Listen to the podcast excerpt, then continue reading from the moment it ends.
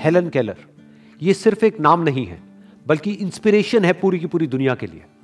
अगर आप डिटेल में जानना चाहते हैं कि उन्होंने ऐसा क्या अचीव किया है अपनी लाइफ में, जिसकी वजह से उनको एक इंस्पिरेशन की तरह देखा जाता है पूरी की पूरी दुनिया में तो उनकी ऑटोबायोग्राफी है the story of my life, उसको आप पढ़ सकते हैं। और उनके ऊपर एक मूवी बनी है, जिसका नाम है द मिरिकल वर्कर। वो मूवी आप देख सकते हैं। और 2005 में एक मूवी आई थी इंडिया में, ब्लैक के नाम से, जिसमें अमिताभ बच्चन थे और रानी मुखर्जी थी।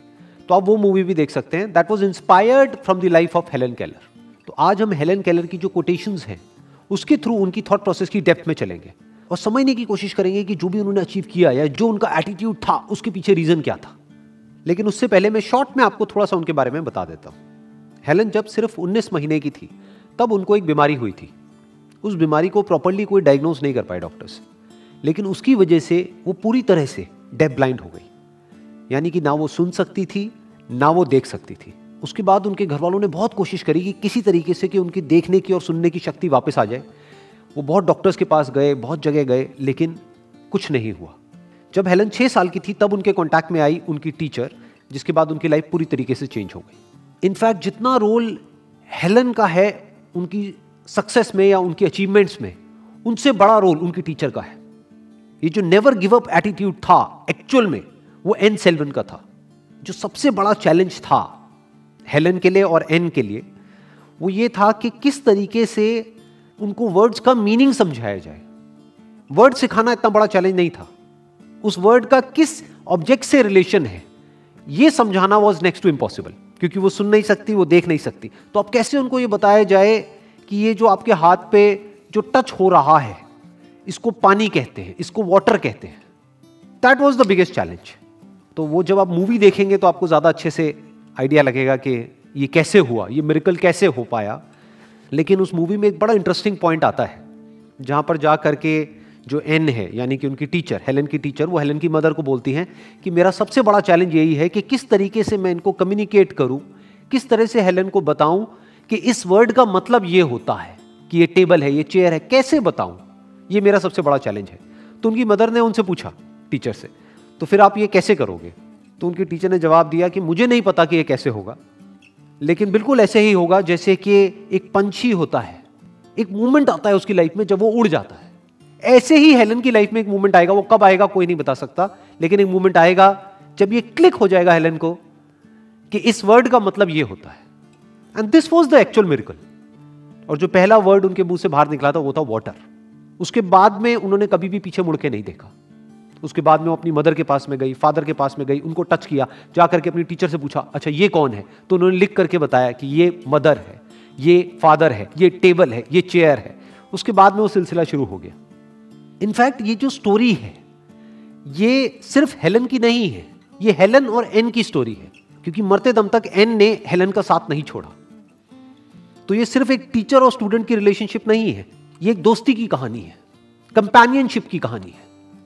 तो इस कहानी से सिर्फ़ हम ये नहीं सीख सकते कि ये इम्पॉसिबल कुछ भी नहीं है इस दुनिया में। हम ये भी सीख सकते हैं कि एक रिलेशनशिप क्या होती है।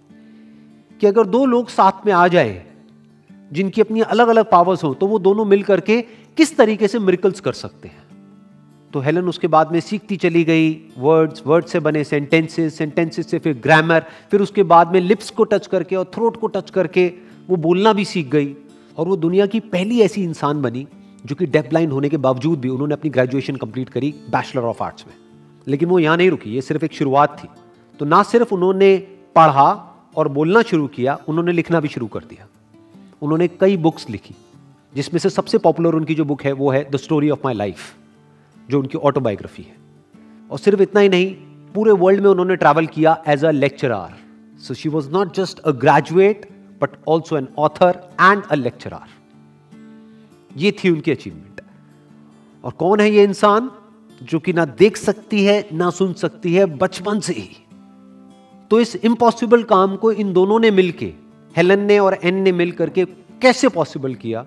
ये अगर आप और डिटेल में जानना चाहते हैं तो आई स्ट्रांगली रिकमेंड यू कि एक बार ये मूवी ज़रूर देखो आप द मेरिकल वर्कर तो अब हेलन केलर की जो पॉपुलर कोटेशंस हैं, उसकी हम डेप्थ में चलेंगे और समझने की कोशिश करेंगे कि ये जो उन्होंने अचीव किया, उसके पीछे क्या थिंकिंग थी? तो उनका पहला कोट है the only thing worse than being blind is having sight but no vision मतलब ना देख पाना, इससे खराब क्या होगा, सोचो। मतलब हम किसी कमरे में बैठे हों और एकदम से लाइट चली जाए और अंधेरा हो जाता है कुछ देर के लिए तो कैसा फील होता है? सोचो, वो इंसान जिसकी ज़िंदगी में अंधेरा हमेशा के लिए हो गया है, वो कुछ देख ही नहीं सकता है। तो ये अपने आप में छोटी प्रॉब्लम नहीं है, बहुत बड़ी प्रॉब्लम है। लेकिन वो कह रही है, इससे भी बुरा क्या हो सकता है? इस अंधेरे से भी जो और ज़्यादा डार्क है, वो है, आपके पास आँखें तो हैं, लेकिन कोई विजन नहीं है। अगर आप ये मूवी देखेंगे, जिसकी मैंने अभी बात करी द मिरिकल वर्कर तो आपको समझ आएगा कि ये विजन एक्चुअल में जो हेलन कुछ कर पाई, उसके पीछे किसी की विजन थी। वो थी एन सिलेवन की विजन उनकी टीचर की विजन हेलन तो खुद एक बच्ची थी छह साल की। उसको क्या पता? वो तो बिल्कुल एक कच्ची मिट्टी की तरह थी। उसके पेरेंट्स ने उम्मीद छोड़ ही दी थी। जो एन की विजन थी, जिस तरीके से वो हेलन को देख रही थी, उसमें सबसे बड़ी रुकावट खुद हेलन थी और हेलन के पेरेंट्स थे। वो उस विजन को पूरा नहीं होने दे रहे थे। लेकिन ये अड़ी हुई थी। एन ने अपनी विजन को नहीं छोड़ा। एन ने हेलन में कुछ ऐसा देख लिया जो और कोई नहीं देख पा रहा था। इसलिए वो विजन पॉसिबल हो पाई। इसी तरीके से अगर हम खुद को सिर्फ़ उतना ही देखते हैं, आँखों से क्या होता है, हम देख सकते हैं। क्या देखेंगे? शीशे में हमको क्या दिखेगा? हमको एक बॉडी दिखेगी। अरे तो बॉडी तो जानवरों की भी है। बॉडी तो सबकी है। ऐसा क्या खास है आप में? ऐसा क्या है आप में जो आप कर सकते हो, जो इस पूरी दुनिया में और कोई नहीं कर सकता? अगर उसको आप डिस्कवर कर सकते हो और उसके बारे में सोच सकते हो और उसको अचीव करने के लिए स्टेप्स उठा सकते हो। इसको विजन बोलते हैं। मतलब अगर आप अपने अंदर कुछ ऐसा देख सकते हो जो शीशे में नहीं दिख रहा है that is vision that is better than eyesight आँखें आपको सिर्फ़ वो दिखा सकती है जो है, लेकिन जो हो सकता है, वो आँखें नहीं दिखा सकती। उसको हमें अपने अंदर पहले देखना पड़ता है, फिर वो बाहर पॉसिबल हो पाता है। एक और इनका बड़ा इंटरेस्टिंग कोट है, जो इसी से रिलेटेड है। वो है when one door of happiness closes another opens but often we look so long at the close door that we do not see the one which has been open for us सबसे पहले समझते हैं कि quotation आ कहाँ से रही है? ये आ रही है हेलन के स्टैंड पॉइंट से। उनके दो ऐसे दरवाजे जिस दरवाजों से हम सीख सकते हैं। हम सब सीखते हैं। वो दोनों ही दरवाजे हेलन के लिए बचपन में ही बंद हो गए थे। कौन से दरवाजे? देखने का और सुनने का। तो अब अगर वो चाहती तो वो उन्हीं बंद दरवाजों की तरफ़ देखती रहती। लेकिन उन्होंने ऐसा नहीं किया। उन्होंने ये देखा कि अगर मेरे ये दो दरवाजे बंद हुए, यानी ये दो सेंसेस मेरे काम नहीं कर रहे हैं तो एक और सेंस है द सेंस ऑफ़ टच उसको उन्होंने हाइटेंड कर दिया। इनफैक्ट उनका सेंस ऑफ़ टच बहुत ज़्यादा हाइटेंड हो गया था। कि वो टच करके, अगर कोई बोल रहा है तो यहाँ पे टच करके और यहाँ पे टच करके, वो पता लगा सकती थी कि सामने वाला क्या बोल रहा है। तो ये कोई छोटी अचीवमेंट नहीं है बहुत बड़ी अचीवमेंट है। तो इनसे हमको ये सीखना है, ये इंस्पिरेशन लेनी है कि अपनी छोटी छोटी प्रॉब्लम्स की वजह से बस रोते नहीं रहना है। जैसा हम करते हैं ज़्यादातर, कि अपने दुखड़े नहीं रोते रहना है, कि कुछ हो गया है हमारे साथ में, बस उसी को लेकर के हम रोए चले जा रहे हैं, या उसी के बारे में हम सोचे चले जा रहे हैं। अब वो चाहे कुछ भी हुआ है, इनफैक्ट लाइफ को अगर आप बारीकी से ऑब्ज़र्व करोगे तो लाइफ में सिर्फ़ एक ही चीज़ कांस्टेंट है, वो है चेंज बदलाव। यही कांस्टेंट है। बदलाव ही नहीं बदलता है, बाकी सब कुछ बदलता है। तो जब भी कुछ बदल जाता है तो हमारे पास में दो चॉइसेस होती हैं। एक, जो पहले था, बस उसी को हम देखते रहे। जैसे एक नदी है, एक नदी बह रही है। लाइफ बिल्कुल एक नदी के जैसी है। लाइफ को अगर बारीकी से समझना है तो लाइफ को एक नदी की तरह देखो। बहती हुई नदी, जिसमें अलग अलग फॉर्म्स बनती रहती है। दो लहरें होती हैं, आपस में मिल जाती हैं, बिछड़ जाती हैं, बुलबुले बन जाते हैं, मिट जाते हैं। ये सब चलता रहता है उस नदी में। तो हमारे पास में दो ऑप्शंस होते हैं, जब हम बैठ करके उस नदी को देख रहे हैं। एक, कि जो था, बस उसी के बारे में हम बैठे बैठे सोचते रहे कि वो कितना सुंदर बुलबुला था। मुझे उसको देख करके बहुत खुशी होती थी।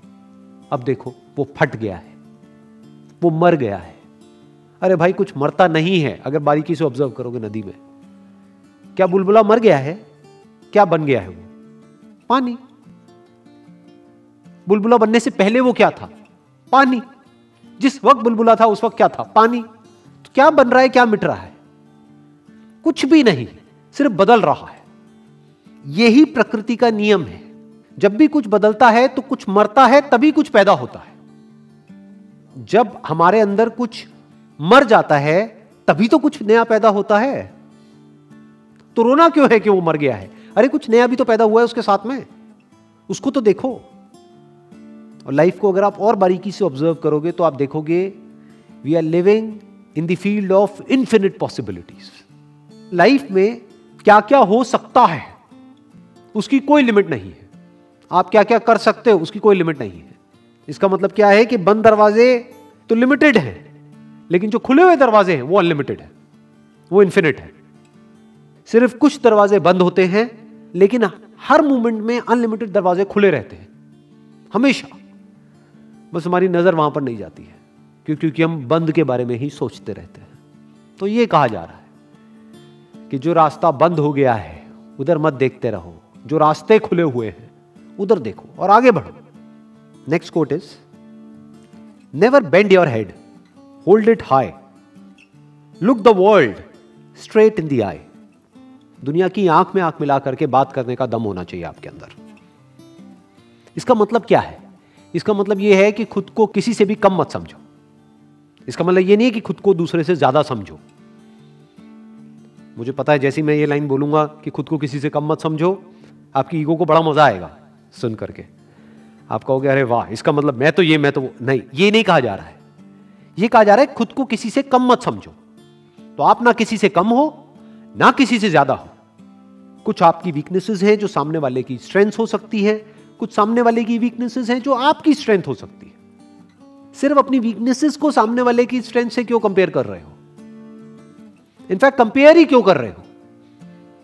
अपनी स्ट्रेंथ की तरफ़ देखो ना। ये देखो ना कि आप क्या कर सकते हो। ये नहीं कि क्या आप नहीं कर सकते। ये मत देखो कि आपके पास में क्या नहीं है। ये देखो कि क्या है। और क्या हो सकता है। मोस्ट इंपॉर्टेंट तो डरो मत। इस दुनिया से डरो मत। क्योंकि जो डरता है उसको दुनिया और डराती है। जो दबता है उसको और दबाती है। जो अपने आप को इंफीरियर समझता है, उसको और ये रियलाइज़ कराया जाता है कि वो इंफीरियर है। जो दबता है उसको इतना दबा दिया जाता है कि उसको आगे बढ़ने का मौका तक नहीं मिलता है। तो always look at this world straight in the eye not with arrogance इसलिए नहीं कि मैं तो ये, मैं तो वो वो तो नहीं। ना मैं आपसे कम, ना मैं आपसे ज़्यादा। और सबसे इंटरेस्टिंग बात पता है क्या है इस कोटेशन की? कि ये देखो, ये कोटेशन आ कहाँ से रही है? वो जो खुद देख नहीं सकती, वो ये कह रही है कि अगर आप नहीं भी देख सकते, तब भी दुनिया की आँख में आँख डाल करके बात करो। अगर आप नहीं देख सकते तो इसका मतलब ये नहीं है कि आप सामने वाले से कम हो। इसी तरह से अगर आपके पास में कुछ ऐसा नहीं है, जो सामने वाले के पास में है तो इसका मतलब ये नहीं है कि आप सामने वाले से कम हो। तो कॉन्फिडेंस से देखो उसको। तो जो भी कुछ इन्होंने कहा है, या जो भी कुछ इन्होंने किया है अपनी पूरी लाइफ में अगर उस सबको समअप करना हो एक लाइन के अंदर अंदर तो वो क्या है? कि कभी भी सर झुका के मत जियो। चाहे कुछ भी हो जाए, सर झुका के मत जियो, सर उठा के जियो। Wish you all the very best thank you so much